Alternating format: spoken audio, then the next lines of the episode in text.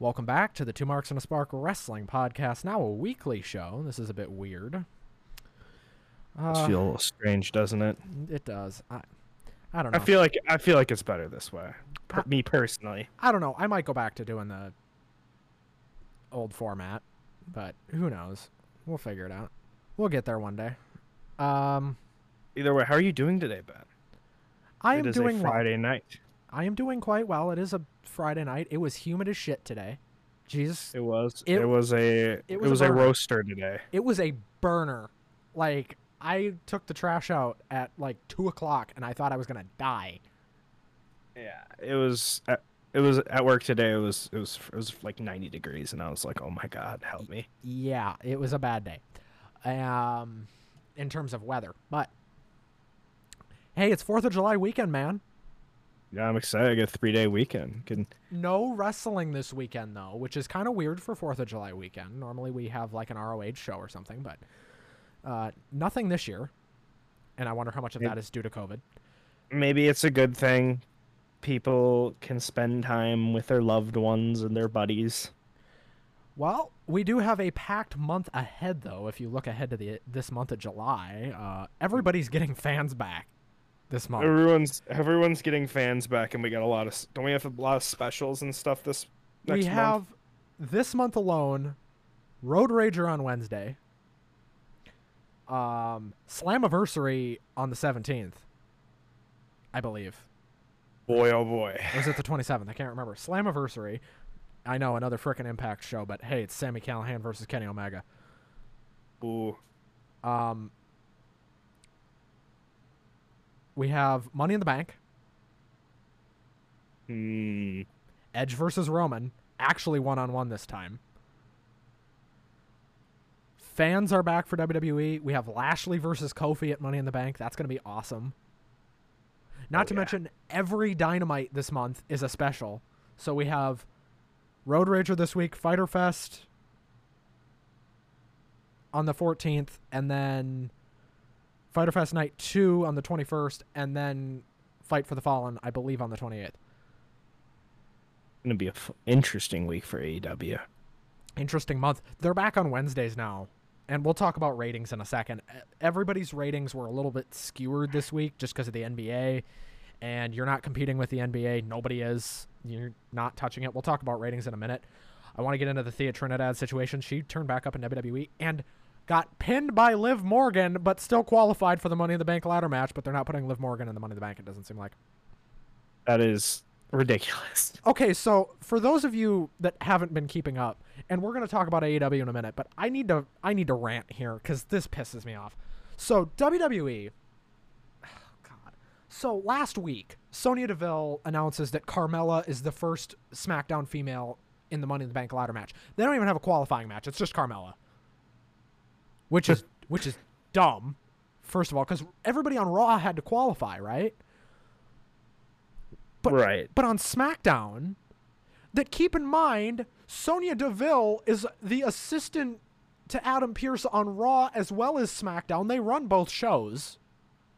It's not like there's two different entities running these shows, at least on screen, or backstage for that matter.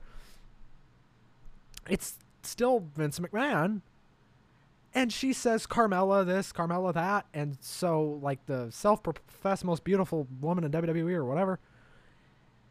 And then Liv Morgan comes out and challenges her to a match. Liv Morgan beats Carmella clean in the middle of the ring. Now, logically, you would think, well, that means Liv Morgan's going to be in the Money in the Bank ladder match, right? That's what a sane person would think. And Liv Morgan, for all intents and purposes, has been one of the most improved wrestlers on the roster in the last 12 months. She has gotten a world better.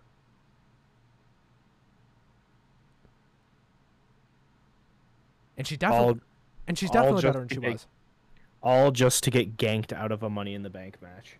Which, okay, and I'll get to what I think is probably going to end up happening, and I think it's dumb, but I think it's what they're going to do. So then they say on commentary last week after she beats Carmella, who, mind you, is already in the Money in the Bank ladder match. Because why? Because fucking Sonya Deville said so. That's why. Um, she. They say on commentary, and Liv Morgan may have very well just earned herself a spot in the Money in the Bank ladder match. We'll find out next week on SmackDown. What? Why did? Why do we have to wait? Why is that even? Why is that even up for debate? She should replace Carmella, if anything.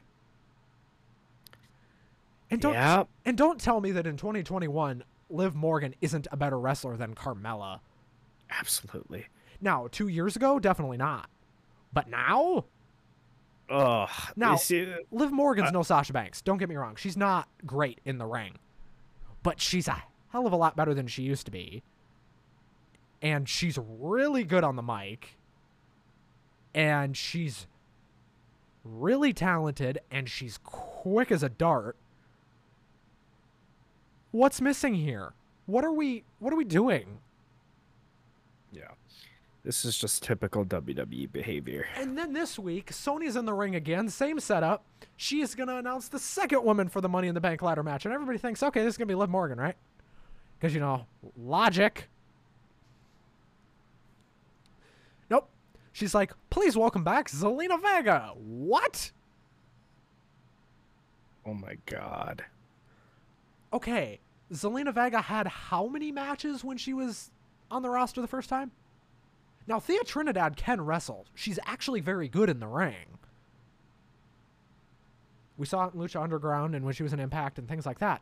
This woman is a very good wrestler. There is no denying that, and I'm not taking anything away from Zelina Vega as a talent. Nothing. And I'm fine with her in the Money in the Bank ladder match, but if you're going to put her in there, you have to put Liv Morgan, who they have booked incredibly strong, by the way. Because in the last two weeks, oh, by the way, Liv Morgan came out during this Zelina Vega segment and challenges her to a match and beats Zelina Vega. so, so, let me get this straight. Two weeks in a row now, you've done basically the same segment with two different people. And Liv has won both matches. But they're still not announcing her for the Money in the Bank. What the hell are we doing? How many empty spots are there still? Uh, I'm going to look right now. And people are like praising WWE for. There's one. There's two more open spots. Right. Oh my god. This is this this is frustrating. It's like, okay, they're going to put Liv in the match. I guarantee you. And you know what's probably going to happen? She's probably going to win. Just because of the way they're doing this. I don't think she should. Not in a match with Asuka, Naomi, who probably honestly should win the match. Alexa, Nikki, Carmella, Zelina Vega. With two more, one of them I presume is going to be Becky Lynch. And I think the other one's going to be Liv Morgan. And with the way they've booked it, Liv's probably going to win Money in the Bank. Just because this company makes no goddamn sense. Now, in that match, would I put Liv Morgan over? Not in a million years. But at least let her be in the match. Like, is this that hard? I don't know.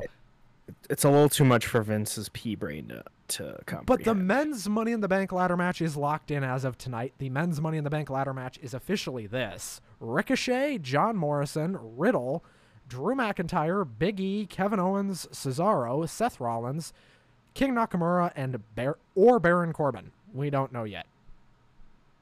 oh god. Nakamura's been beating the crap out of Corbin though, so it'll probably be I it'll be Shinsuke. yeah. Um Yeah, I I really don't care about money in the bank. I'm gonna be perfectly honest with you, Ben. Well, they're gonna give Big E the briefcase. You know they are. Yeah, that that'd be really nice to see. At least Kevin Owens is in the match. That is true. Hey, that is true. your boy Ricochet's getting a push again. Uh, yeah, for three weeks until they yeah, pull the damn. yeah. plug Until out. until they yeah they pull a plug on that whole operation like they did last time, and they send him and Aleister Black to the Shadow Realm. Remember Some when, of them never never made it back up. Oh God. Also on this card we have Bobby Lashley versus Kofi. That's gonna be fantastic. Oh yeah, that and that be Kofi promo on Monday was chef's kiss wonderful. Ripley versus Flair again, I don't care. Uh Reigns versus Edge, it's going to be a great match. And then just announced the stipulation was just announced tonight. This is going to be awesome. I don't know why they're doing it, but it's going to be a great match. Bianca Belair versus Bayley in a freaking I Quit match. Bayley and Bianca in an I Quit match. I mean, I'm I'm here for it. Don't get me wrong. Okay, okay. I mean, wh- why? I don't know because Bayley's lost twice. She's probably gonna lose again. Okay, so Bayley lost a normal one-on-one match to Bianca at Backlash. She lo- she lost inside the hell in a cell to Bianca, right? And now they're doing an I Quit match. Why you ask? P brain. so here's how I see Money in the Bank playing out. Here's my Money in the Bank predictions. I think either Drew McIntyre or Biggie are winning the men's match. Like I already said, Liv is probably going to win the women's match, even though she probably shouldn't. Uh, Bobby's going to beat Kofi, and I don't think there's a single person that thinks anything different. Uh, we are not getting ready for Kofi Mania 2 here, people. Don't fool yourselves. Um, as much as I wish we were. Ripley versus Flair again. I don't care. Ripley's going to win. Um, and I love Rhea Ripley, but good lord, am I sick of Charlotte Flair. Um, Roman Reigns versus Edge. I'm honestly more excited for that match than I was their WrestleMania match. Do you know why? Because there's going to be a full crowd at Money in the Bank. Right. There was only 20,000 people at WrestleMania. Now there's only going to be 20,000 people at Money in the Bank, maybe a little less, but that's going to be a full arena as opposed to a big stadium with that many people. So it'll feel more. uh It'll feel full. It'll feel full. They're pretty much sold out. They're not I don't think I think there's a few tickets left, but they're pretty much sold out for Money in the Bank. So and that return weekend in Texas is going to be awesome cuz Texas is a great wrestling place to a, a great place for professional wrestling generally speaking. Roman's going to beat Edge unless Cena's not coming back for SummerSlam. If Cena's not coming back for SummerSlam like they want, then maybe Edge wins this and they do it again at SummerSlam. They could do that. That is an option. Uh, Do I want to see that? No, not really. I would rather see Reigns versus Cena. I don't know about you. But or Edge versus Lesnar. I mean, that would almost be better. I mean, the rumor for SummerSlam for uh, Edge is it's Edge versus Seth, which I'm totally fine with. That's going to be amazing. But I don't think Edge is winning this match because A, I don't put think they're putting Edge and Seth in the main event of SummerSlam as good as it would be. And B, I don't think, as of right now, they're beating Roman Reigns anytime soon. Not with the way that they've built him. Until Brock comes back, they're not beating him. Or if Karrion Kross gets called up to the main roster, Bronson Reed, and we'll, I want to talk about NXT here for a second. Notice how I'm not doing rundowns of NXT and SmackDown. There's a reason for that. It's mostly to kind of keep the show moving and, well, to be honest with you, uh, AEW is a lot more important this week than either one of these shows. And that's just me being honest. And if SmackDown was more important than AEW, guess what? I'd probably spend more time on SmackDown. Do you know why? Because it'd feel important. Roman wasn't even on the show this week, by the way.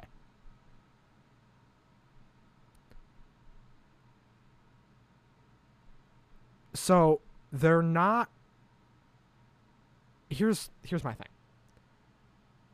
For NXT, Bronson Reed lost the North American Championship already Who? on Tuesday. Isaiah Swerve Scott beats him with an hour build. I love Isaiah Swerve Scott. I'm happy for him. But they built this thing for an hour. They had a good match. It wasn't special or anything. It was a good match. Scott won. And that was that.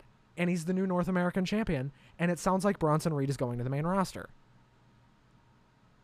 To do what? I don't know, but WWE is apparently refreshing their main roster, which me and you are fine with, by the way. That is fine, but it's just it's it's kind of a weird time. I don't know where he's gonna fit into things. Feud with Sheamus, I suppose.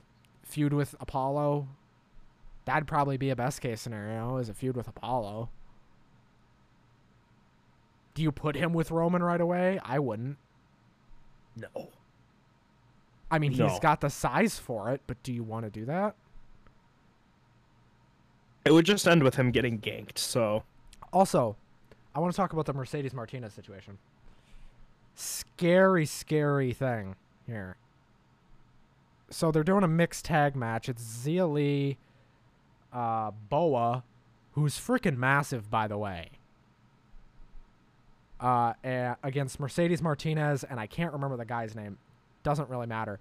But Li goes for a kick, and she catches Martinez in such a way that Martinez goes out cold on her feet and goes to the mat.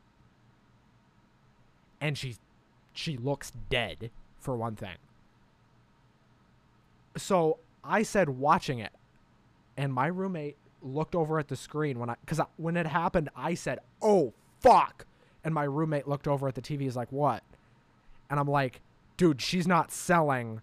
She's out." And sure enough, guess what happened about 2 minutes later? they stopped the match. Martinez kicks out. Referee stops the fight, stops the match, whatever. Match is over, and Xia Li, she, you could tell she just felt so bad. Like they're declaring her the winner, and she's checking on Mercedes, and she clearly felt bad. Like they're raising her hand, and she's just looking like she's about to cry, just because you know what she just did to her friend. Like not a fun situation.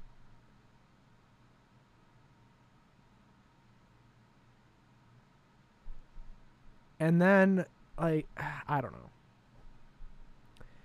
They did what they had to do to get Mercedes out of there safely. And we'll talk about getting someone out safely when we talk about AEW. Um, funny enough, another tag match. But yeah, that's kind of what happened with SmackDown and NXT this week. Just some of the highlights. We previewed Money in the Bank. Let's get into a very good episode of Dynamite. With a Is that is that the word you're using to describe this dynamite? well, the main event kind of pushed it over that. Yeah, I guess. I would give it a B But- B minus. A B minus. Okay, well, that's fair, I suppose. Let's get Yeah, into let's, it. let's get into this, shall we? WWE Dynamite. I'm kidding, of course. we'll talk about Jim that. Ross. Jim Ross isn't. We'll talk about that in a. We'll talk about that in a minute. Anyway, so they open the show. They've got the full crowd there, and the crowd was really hot for this show. And Jericho does his entrance, and they're singing Judas, so on and so forth. This makes a lot more sense that they sing his theme song now that he's a babyface. By the way, I'm fine with it now that he's a babyface. Just didn't make any damn sense when he was a heel. It was annoying. It was very annoying. and we open with a World Tag Title Eliminator match. Why they're calling it that, I don't know. It was just a non-title match with the champions against two potential challengers, and if the potential challengers win, they get a tag title match.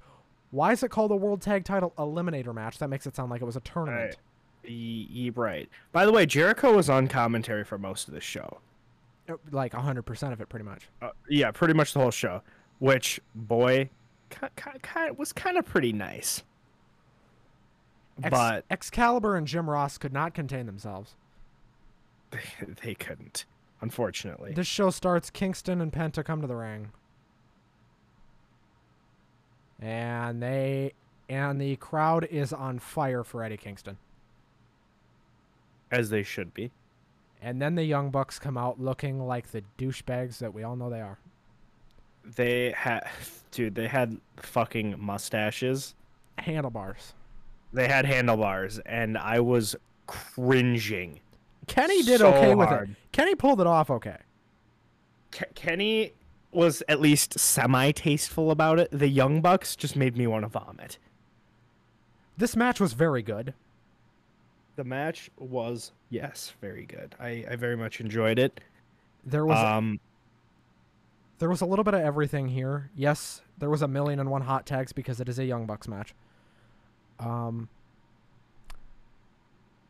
a lot of near falls, but there was a very funny spot that I have gone back and watched about three times now. Brandon Cutler, the the geek champion, right? This yeah. guy is such a geek. And they book him like a geek. And they tell you every week, they shove it in your face. Hey, look at this geek. Look at this jobber. So he goes to spray Penta. Penta gets out of the way. And he sprays Matt Jackson for a solid minute with the ice spray in the Yeah. eyes. I, I like how he doesn't stop. He just keeps going. And he even though in fear. And it's like his thumbs were just frozen on the triggers of the ice spray. it was so funny. It was the funniest thing I saw all week, and it wasn't close. I don't know why it was a spot in this match.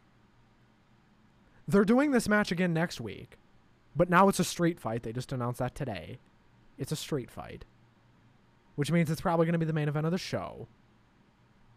And it's probably going to be like 25 minutes. And the Bucks are going to retain the titles. Yep. Because Penta and Kingston aren't really an established tag team. But uh, Penta hits the fear factor, and Eddie Kingston blasts Matt Jackson in the face with a back elbow, gets the one, two, three. Penta and Kingston win. They are the number one contenders for some reason. Um, convenience more than anything. Uh, we go to a really bad backstage segment.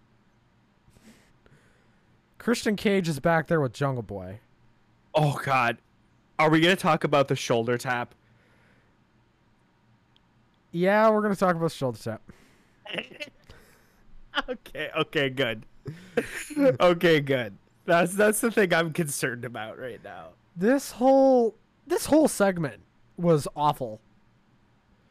It was ex- it was so cliche it hurt my brain. Christians came across very sincere here. It wasn't bad in the traditional sense of, oh my god, this is just poorly done. It was bad in the sense of Christian was talking and talking and talking. And Jungle And- Boy was just sitting there shaking his damn head. You ever notice Jungle Boy has a big head? He kind of does, just a little bit. I think it's because his hair is so poofy. It is very poofy. It it, it, it is. It, he's got poofy hair. It's it's poofy curly hair. It makes his head look bigger than it actually is. Anyway, And then the shoulder tap, Ben. The shoulder tap. I can't remember who tapped who on the shoulder. It was it was Jungle Boy. Christian was in the middle of a sentence, and Jungle Boy just reached over and No, gave him he a taps little, him on the shoulder and he goes, "Yeah." like, like it was it, it was like like like a tap you give to a lover and like the look on his face on jungle boy's face Jungle Boy was looking at Christian Cage like he was Anna Jay, and and and it was i was like hysterically laughing I was both irate and laughing hysterically. I didn't. And- know- And the segment doesn't end here. We hear a grunt from off camera. You hear, you hear. and then out of the woodwork, a beer belly Luchasaurus And appears off the screen. and Marco Stunt jumps on the bench behind Christian. The jump just fucking out of nowhere. Oh. And it was like, I was, at this point, I was just laughing my ass off. Oh. It was so funny. It, it, it really like this segment was trash. Like after I saw that, I was like, okay, this is this is a joke. This is ridiculous. Like it made me laugh, but now I, I just hate it now. It was so funny though. It, it was it was very funny. Oh, good lord. Okay. Can we move on? yeah, I, I oh, we spent too much time on that, but we had to. Are we done being children? All right, all right, what's the next segment, Ben? We go to Schiavone in the ring. And he's there with the Men of the Year, Ethan Page, and Scorpio Sky. This was fantastic. Yes, yes, it was. Front to back. Page starts talking about how his goal is to exterminate Darby Allin. He tells the crowd to shut the hell up. Uh, that he's trying to talk to Tony Schiavone. I like how he's like, I'm trying to talk to Tony Schiavone. Like, Tony's just his best friend or something. When half the time it looked like Page was going to punch him in the face. Um, Schiavone does not say much here.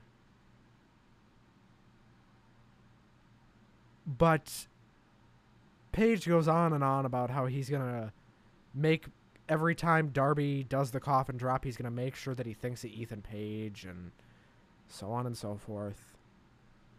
And then it starts snowing. And we knew what happens next. Sting is back. I guess he took a month off. Then again, that match at Double or Nothing was insane for him. no, not at all. No, the dive he did. Oh, I remember Ben. I remember. Like he shouldn't have been doing that. That man is 60 years old. Anyway, he comes out and he's rolling a wooden coffin to the ring. And we all know what's going to happen, but the announcers still act surprised. They show a Darby Allin produced video of him dragging a shovel, and then Darby jumps out of the coffin and strikes like a bat out of hell onto Ethan Page. Sting, Scorpio death drops, uh, Scorpion death drops Scorpio, and Darby just absolutely beats the ever loving shit out of Ethan Page. Like he's just beating him into the ground. And then he scratches his eyes, and then Page says, You know what? The coffin match is canceled because I wanted in writing that you're not going to touch me for the week before the coffin match. So I guess we're not doing a coffin match next week? They're probably gonna save it for one of the specials. Well, Road Rager is considered a special. Well, maybe they want to save it for one of the other ones. Uh, my feeling is they'll probably do it at Fight for the Fallen. There you go. Uh, and then we go to TH2's Jack Evans against Jungle Boy. Jungle Boy was going for his record 50th win in AEW. They talked about that in that segment we just talked about a minute ago, and we totally glanced over it. Jungle Boy in search of win number 50. He would be the first wrestler to do it. No, Jungle Boy is not the world heavyweight champion, by the way. Is not. Um, nor should he be at this point, I don't think. But him and Jack Evans have a very good match. It wasn't better than Kenny versus Jungle Boy, but it was a good match. It did its job. Jack Evans does the job in about 10 15 minutes. And after the match is over, Hardy Family Office come out and they and Hardy and Cage go after it, and Luchasaurus and Marco Stunt go after Private Party, and then HFO retreat, and they cut to black. We come back. MJF is there. and he has something he wants to say. He says next week he's going to announce the stipulations for Chris Jericho in order for Jericho to earn one last match with MJF, Maxwell Jacob Friedman, as long as Jericho could make it through all of MJF stipulations. This promo was better than you, and you know it. It was great. It was an MJF promo. Chef, chef's kiss. This guy doesn't know how to cut a bad promo. MJF's promos are second to none. I'm starting to think this guy can't have a bad match either. We'll get to that in a minute.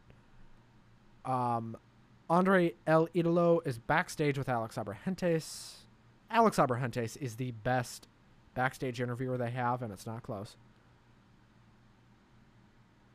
He says, "What do you say next week? It's me versus Matt something."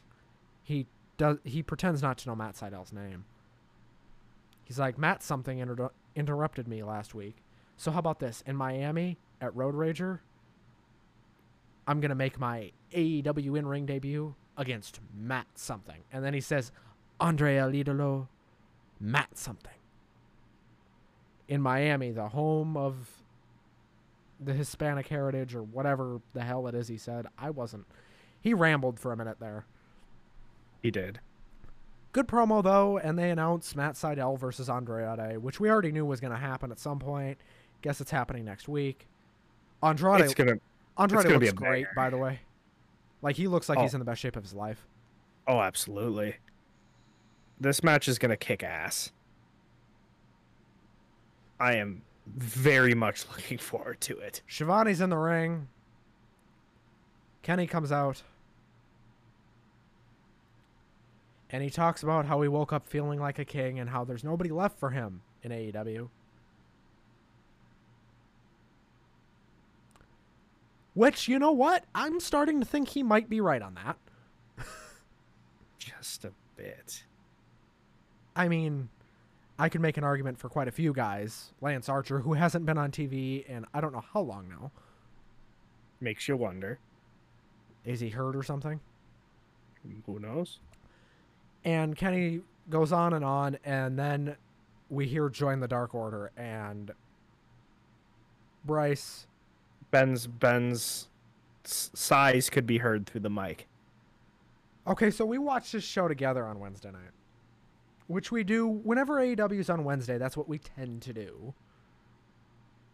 Yes. And this show was no different. And Evil Uno comes out, and Evil Uno is one of the five worst talkers I've ever heard get significant mic time. Yet he is the spokesperson of the Dark Order. Now, that's not to say there's anyone better in that faction to talk. No, it's just sad. Honestly. And he's like, You think you're out of challengers, so on and so forth. And I'm saying, No, no, no. Thinking they're going to do Evil Uno versus Kenny Omega, a match I don't want to see. I don't care. But then they're like, But we have a friend who will challenge you, Kenny. And then Kenny's like, if we're talking about the same person, he's way too damn scared. Now let me go enjoy my time off, and then he leaves.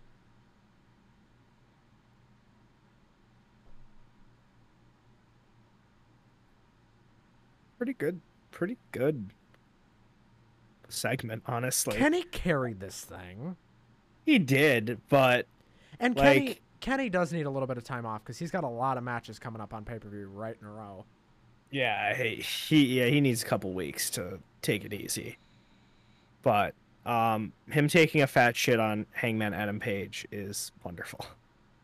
Even though we love Hangman, You know, yeah, of course we love Hangman. Who doesn't like Hangman? But you know, someone's got to take the take the L, you know. then we go to Miro versus Brian Pillman Jr. This, other than the main event, was probably the second best match on the show, other than maybe the tag match. This or the tag match were the second best match on the show. I'm And- just glad they didn't. I'm just glad they didn't bury Brian Pillman. Pillman got a significant amount of offense and It wasn't a lot, but it was enough to not bury him. Miro obviously wins. And the Pillman didn't tap, he basically passed out. And Aubrey Edwards called the match, and that was that. And Miro is still the TNT champion as he should be. And then we go backstage to Alec Alec? Is his name Alec now? Alex Marvez. And the Dark Order with Hangman Adam Page. And Marvez looks like he's about to interview the Dark Order, but then Hangman Adam Page, drink in hand, storms back there. What the hell do you guys think you're doing? Do you think I am afraid of Kenny? And they're like, No, we think you're afraid of failure. We believe in you, Adam, said Colt Cabana, who, if he never opens his mouth again, it's going to be too soon. and then they go, then the Dark Order bugger off, and Alex Reynolds stays back to say, Adam, you've waited long enough. This is your time. And that gets Hangman thinking. This was great. It was. I love Hangman. A match between Hang- Hangman Adam Page and Kenny Omega is going to be stellar. And then we go to the back again earlier on in the day. Taz and Hook and Powerhouse Hobbs have breaking news. Taz says Ricky Starks isn't here. Brian Cage isn't here. On July 14th on AEW Dynamite, that is Fighter Fest Night 1 for those wondering, uh, Brian Cage will defend the FTW Championship against Ricky Starks, who I could have swore just broke his neck like two months ago. Uh, sometimes family members need to have a good old fashioned fight to clear things up. Good Taz promo. Hook You caught a line in there. You want to know what's not good? Bryce, do we have to talk about this match? Well, we do because the we need we need we need we need to mention it's well there's there's a couple things um, there's, there's something that happened we need to talk about I- i don't want to talk about this but we need to for a couple reasons Britt so- Baker and Rebel against Nyla Rose and Vicky Guerrero. Kill me. i hated this this was horrible from beginning to end. Nobody's. This this is ugh, oh god i want i really really really didn't just wanted to skip this This was one of the worst matches in the history of AEW. yep but really doesn't have a whole lot of competition It was the worst women's match in AEW by a mile. And there have been some stinkers, especially in that first six months. right But this was Um, worse than any of those. there was a there was a big takeaway from this and that's that uh that rebel you said she dislocated So when she went to break up the last pin attempt by Nyla on Britt, she dislocated her kneecap. Okay yeah that was an And ouchie it, and it was very clear that she did it because she breaks up the pin and Nyla like gently scoots her off to the side. Like it was clear something happened. and she just slowly like drags herself across the floor to the to the edge of the ring Right, And and, she doesn't see- want she doesn't want to drop down because if she lands wrong, she's gonna mess up her knee more. yeah and you can see towards the end you can see the And the you- dude with a stretcher on the other and side And Vicky was right there with her to make sure she was okay. Props to Vicky Guerrero in that situation, by the way. Who? Yeah. Because remember, she was checking on Rebel. She gets tagged in, and then she gets submitted. Props to Vicky. Props to Nyla. They were both right there checking on her. Yeah. There's no complaints about that stuff Now, but the match wasn't very good. I'm not going to say too much about it. You know what it is when it's a Vicky Guerrero match. It's not going to be very good. It never is. I'm not going to compl- I'm not going to sit here and complain too much. I'm not going to sit here and bitch. I don't want to Just- just avoid it I've ranted too much on this damn show.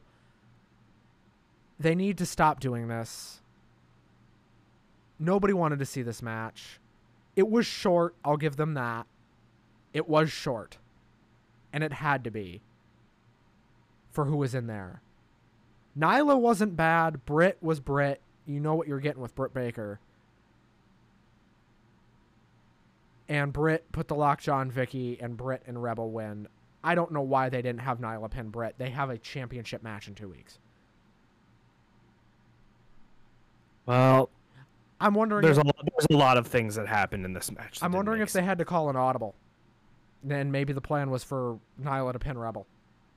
That's very possible.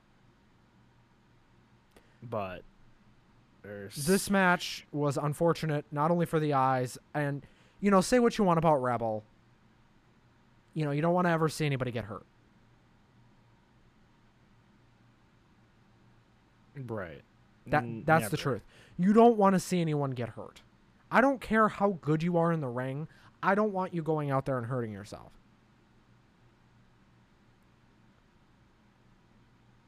And you know what?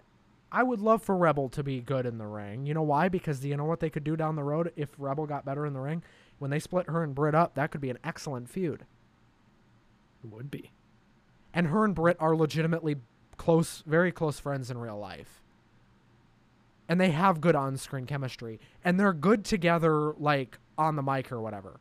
Like backstage promos, they are good together. Rebel isn't bad if she's just talking, right? If she's just there. But when she tries to wrestle, is the problem. If she was just Britt's manager, I don't think anybody would complain too much about Rebel. But the problem is, is they try to put her in the ring. Well, maybe that's something that AEW needs to think about changing then. And am I wrong? Has a Rebel segment ever made you want to change the channel? No, not at all. A Rebel match, maybe, but like a Rebel segment, like a segment where Rebel is there. Rebel does not have change the channel heat. No, I, I'm usually pretty indifferent about it, but that's not necessarily a bad thing. Now, the main event. That finish aside, this was a match of the year contender. It was brilliant. Front to back, this was probably one of the best matches I've seen all year. I think this was better than Kenny and Jungle Boy. Like Ah, lower stakes, yes, I'll grant you. you that. you you you can make yeah. I, I can see the argument being made. I, I don't know if I agree with that. The feud is better, right? The build up was better for it. the, the feud is better. The build up is better. I will give you that. In that respect, yes. One hundred And percent. And keep in mind there were some stakes here for MJF because he had to beat Sammy in order to get to Jericho. And as for as much as MJF says he doesn't want Jericho, you can tell the way they've developed it. MJF wants to fight Chris Jericho. Right. And that's what they've done so well. This pinnacle inner circle storyline has been done so well. And when we It's, it's the best thing they got going right now. and when we do our two marks awards at the end of the year, this is going to be up for best storyline. I have no doubt in my mind. Absolutely. This Britt Baker versus Thunder Rosa, um, Kenny versus John, and you know all that. This was the craziest freaking match you've ever seen. These guys went out there and said, "Hey, Kenny and Jungle Boy had like a match of the year type match last year, last week. Oh, we're gonna be better than that." And boy, did they give it their all. they told a story and they did spots and it was excellent. The Guevara dive from the apron to where MJF was propped up on the barricade was freaking insane. It was horrifying to watch. There, to tell you the truth, there was no pad there. You could tell. that hurt a lot. Probably. This was everything you want in a wrestling match on television. I get why they did the screwy finish. I didn't like it at first, but I've thought about it over the last couple days. I get why they did it. One, it's a TV match. Right? Right. If this was a pay per view, I think they do a clean finish. I do. Or if this was a special show, I think they do a clean finish. If this was a special dynamite.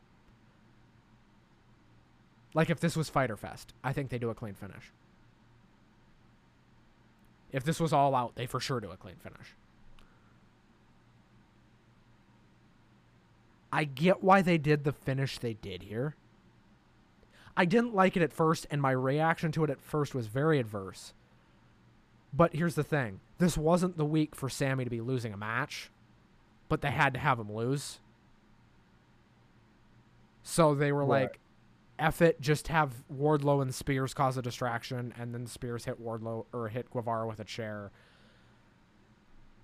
The problem I had was you could have beat Guevara clean off the second rope tombstone pile driver, and you didn't. That's not yeah, some- that was that that was a little strange. now I get it. Okay. And Bryan Alvarez made the point on Wrestling Observer Live earlier this week. And I don't agree with Bryan most of the time. And I and I'm not a big fan of the Observer. But I don't think there's a lot of journalistic integrity going around that place, if you know what I mean. Um And here's my thing.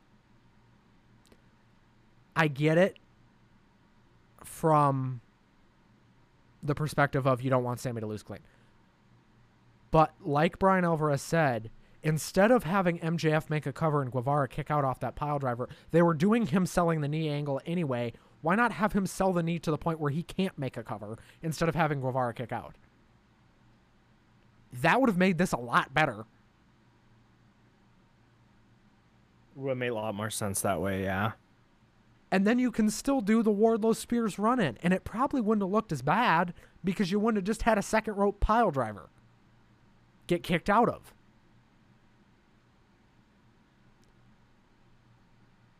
Yeah, I, I don't agree with with some of the choices in this match for sure, but I guess I can't fault them that much.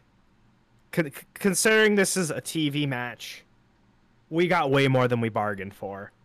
And not just a TV match, it's their last TV match in Jacksonville. They they ended it with a bang, and I I cannot And complain about that. okay, we're going to talk about the end of the show. So MJF wins with the chair shot by Spears. And they look like they're going to go off air. And then they announce they have a video package to celebrate the fans in Jacksonville. And they do the best highlight video package with a really good song in the background. Uh, I believe it was called Celebrate by hold on, I I wrote it down because I wanted to give him credit. Um, journalistic integrity, pal. Um, Celebrate by Dirty Heads and the Unlikely Candidates. And I thought it was the perfect songs for this video.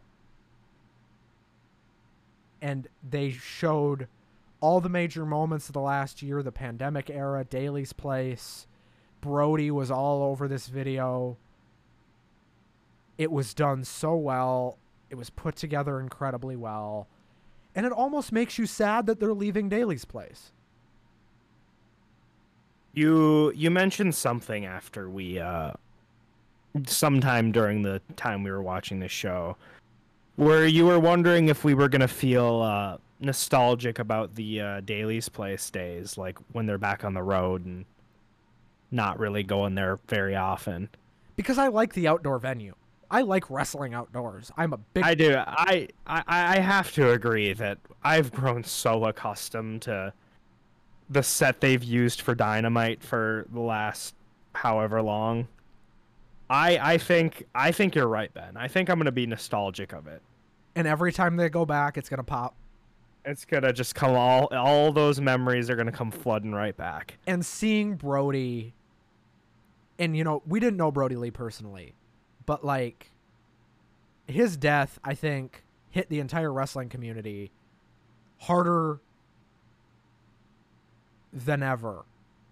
And and some of it was we're in the middle of a pandemic. It was the day after Christmas and he was doing so well in AEW and he just got there and he's such a family guy. And I feel like we've learned so much about Jon Huber the guy, the man since he died that it almost makes you more sad about his passing than you would have been already. Right. Because I when you learn the kind of the kind of human being that Jon Huber was, it almost it almost really makes it feel that much more impactful. Right. I I agree. And I didn't I didn't really have anything to say about it at first because I didn't really I didn't you really, tuned out uh, AEW for a while because you weren't watching wrestling for a lot of the pandemic. I, I I wasn't and I didn't I didn't know much about him at all really other than, you know, the little like, I didn't know anything about him personally. Like I didn't know anything Nobody did. He was a private guy. he was a private guy. So he had a, I he had was a just- close circle of friends. And so that- I was, I, I just sort of myself like, okay, well, that's that's unfortunate. But as time goes on, it's really, it's like you said, it really the impact is getting more and and more. You're really starting to realize how much of a what a spectacle that was lost. how much like of such a, a- gap there is in that locker room. Right, and it's And you really saw it, like the first couple dynamites after the Brodie Lee tribute show, you could tell there was a hole in that locker room. it it it hit. You could it was just a gaping hole, and you could see it in everyone. And it wasn't for them, you know, it wasn't for lack of trying to go out there and put on the best show they could. They had two really good shows the two weeks after Brodie passed away. They had New Year's Smash.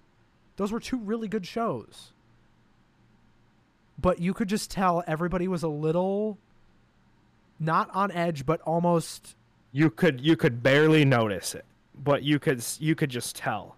everybody was a little was drained. off. everybody was a little drained everybody was a little lower than usual the show felt weird like that first show after the brodie lee tribute show just felt off it was a good show but it felt like oh my god like they're actually going to do this Right. and nobody and and I said this at the time we weren't doing the podcast yet but I told you this. I said nobody would blame AEW for shutting down for 2 weeks. And just letting these guys and these girls mourn this. And props to Tony Khan. He told everybody guys if you don't want to show up for work if mentally you can't do it I will pay you to go home. He's like, if you guys want to go home and be with your families, if you want to leave Jacksonville, fine. Be safe about it, but go home. We'll be here when you get back. And that is such a commendable thing to do. Kudos to him for that. But you know what? Everybody stayed. Everybody stayed in Jacksonville. Everybody stayed. They kept doing dynamite. And even he said, he was, after the tribute show, even he said he was willing to stop doing dynamite for two weeks if they had to. He didn't want to. I don't think you ever want to shut down for two weeks. No business ever wants to shut down for two weeks, no matter the circumstances. But, and you know they probably thought about it. Oh, absolutely. But that Brodie Lee tribute show was one of the best shows they've ever done. It was one of the most impactful shows they've ever done because here's the thing you just lost a big part of your roster. You are now put in a position where you have to acknowledge it. You can't not acknowledge this. You can't do a WWE, what WWE did, and barely acknowledge it and do a network special a month later. You can't do that. You, they had to do something and they had to do something fast. Because one, AEW doesn't have the infrastructure that WWE does to do that network special a month later. They don't have the production crew.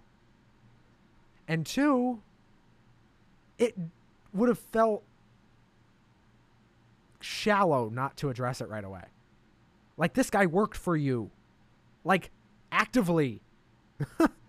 like he was was a big deal. he was employed by you until the day he passed away. Period. That happened. Not to mention, he was one of the biggest guys on your roster.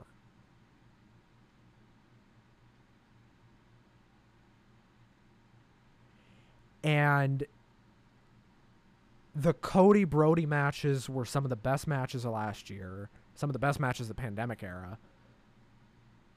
And, you know, as we reflect on the pandemic era, because this is the end of the pandemic era for AEW, you know, we look back on it now and we say, wow, there were some truly special moments here.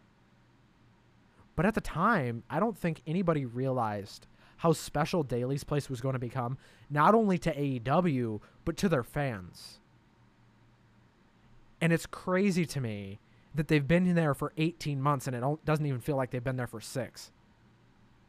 You know right. what I mean? Time, time, time felt like it flew. It doesn't feel like they've been there for over a year.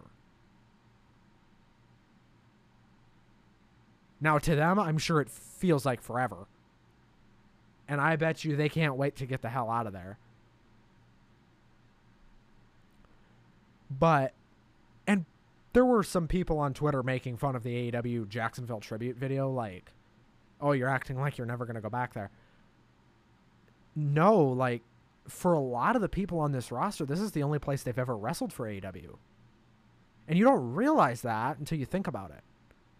Matt Hardy uh, debuted the first show without fans.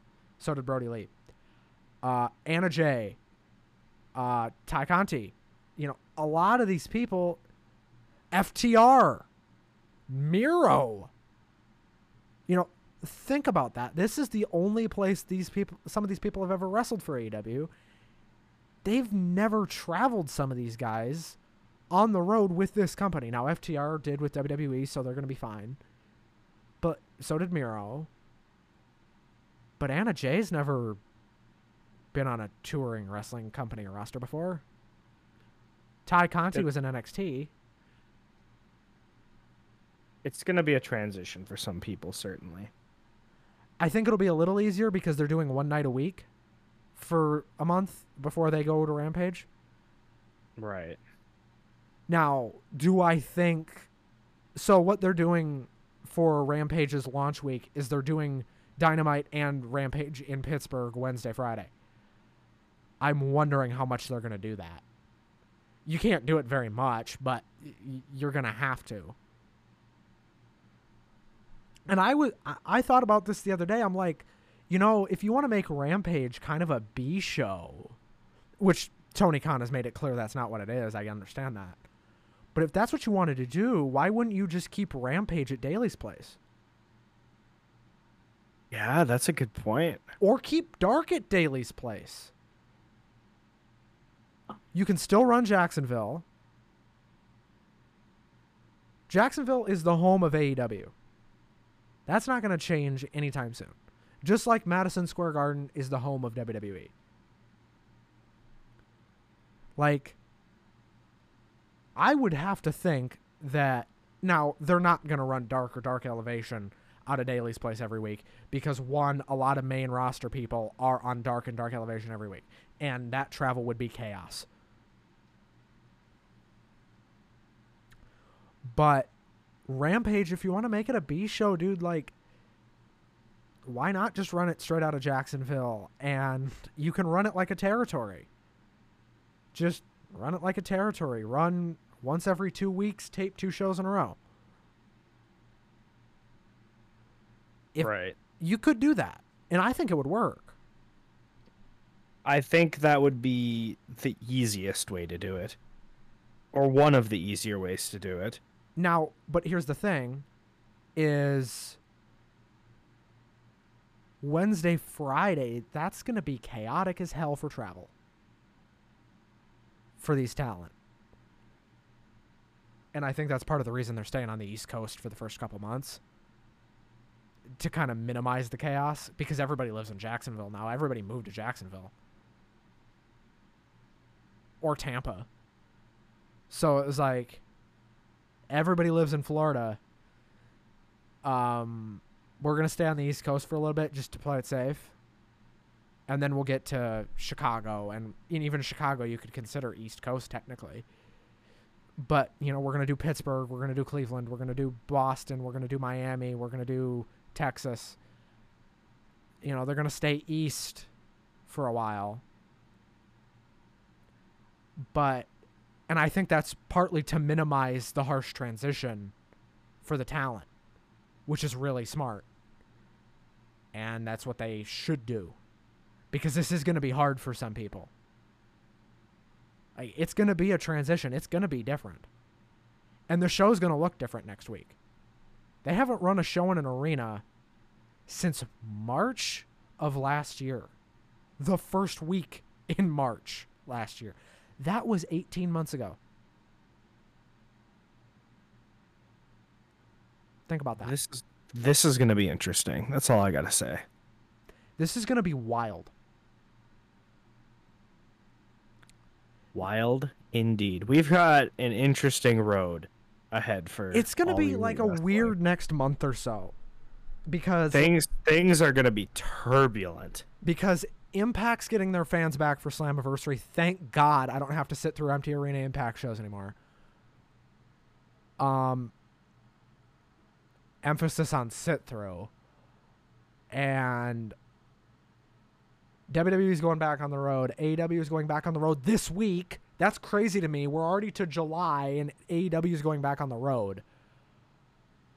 I I can't I can't believe that we are this close to wrestling being back in full capacity. And it makes me so happy. I'm so I'm so mm. ready for Money in the Bank weekend, dude. Like I don't even care what the show is. I don't care what the card is. I'm excited for that show for the fans. That is going to be an awesome night of wrestling on the crowd and the the pizzazz alone. I'm excited for that Friday night SmackDown before because you know that crowd is going to be pistol red fucking hot. They're going to be fire truck red and they are going to be hot as can get and they're going to be all weekend because they're running Houston that whole weekend and it's going to be great.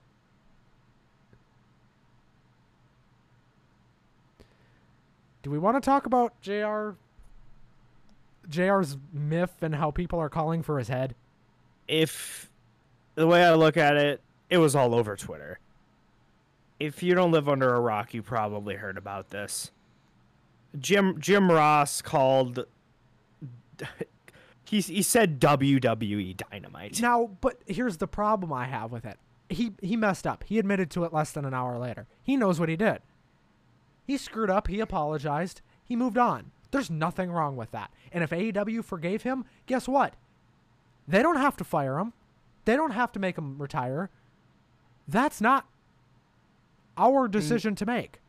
No, but boy, you should have seen the t- the responses.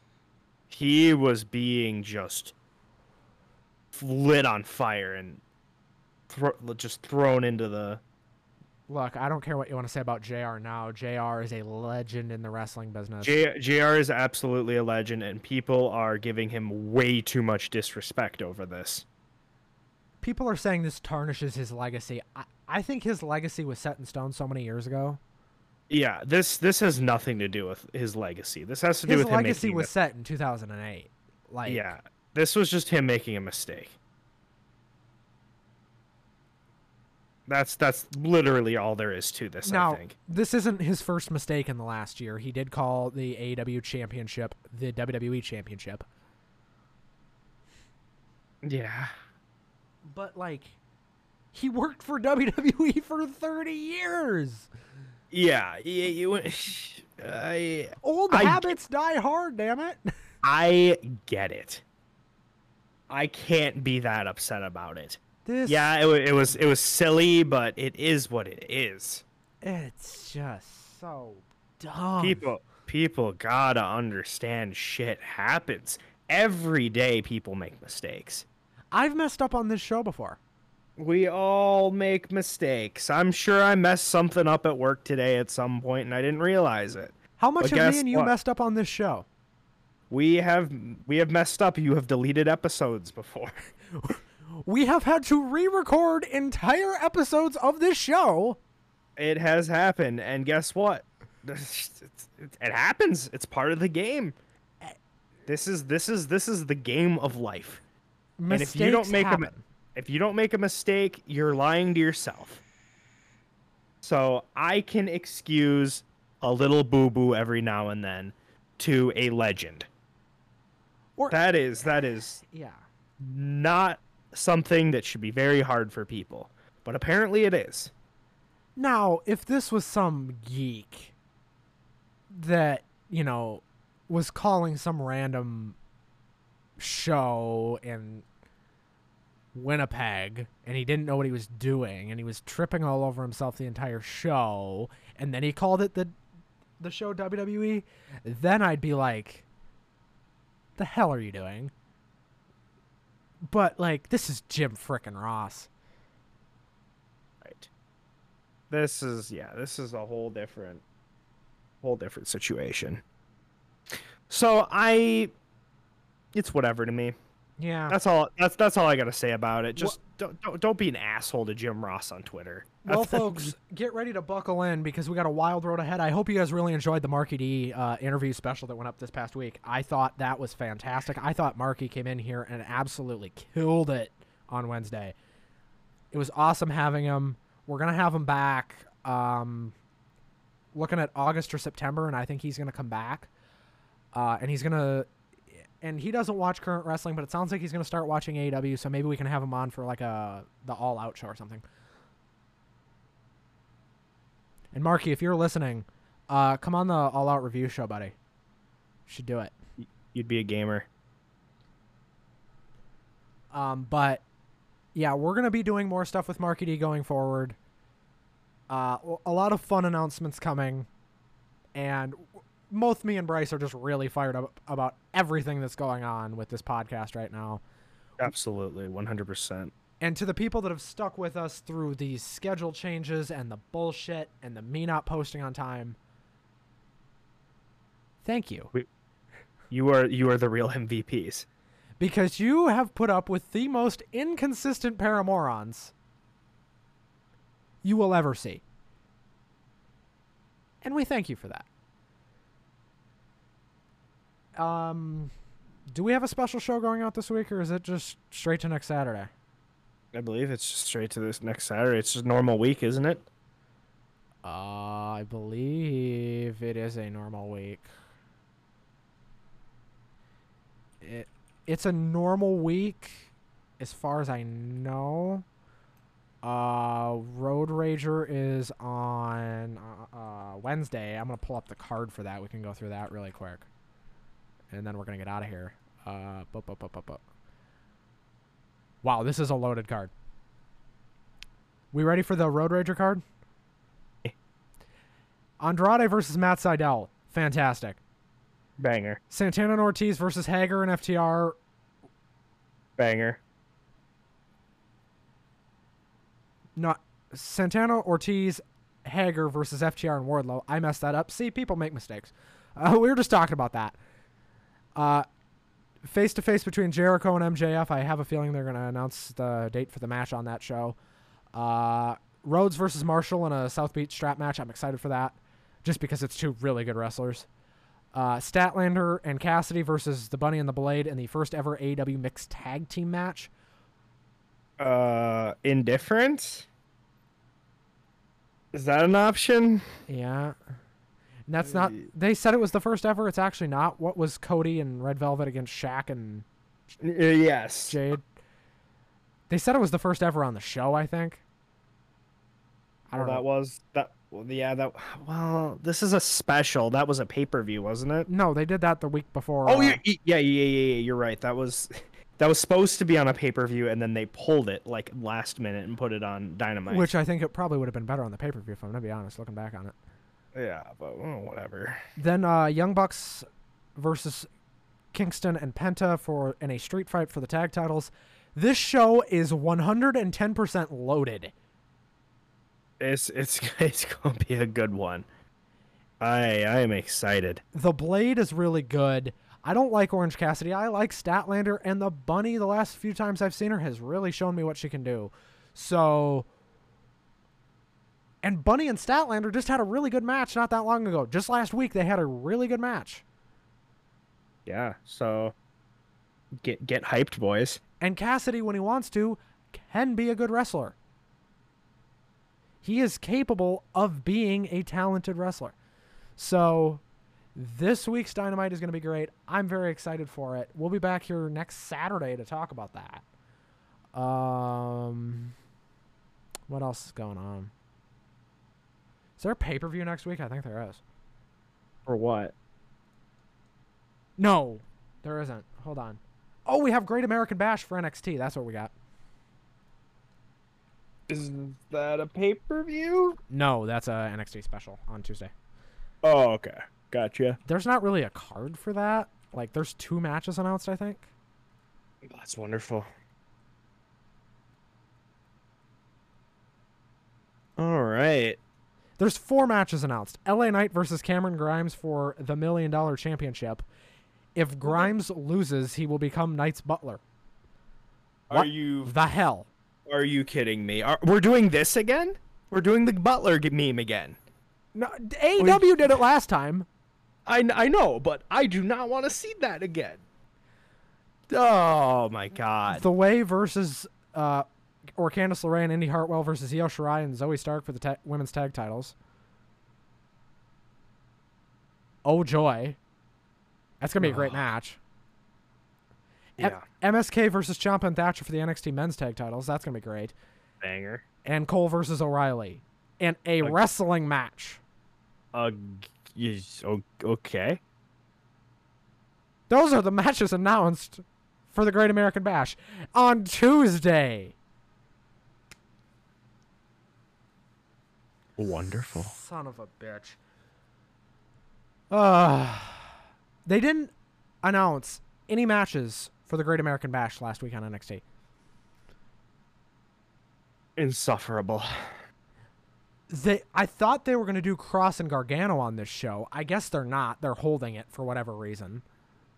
Which is probably good they're holding it because the build for this has been absolutely terrible. It's just been Kross beating up Gargano.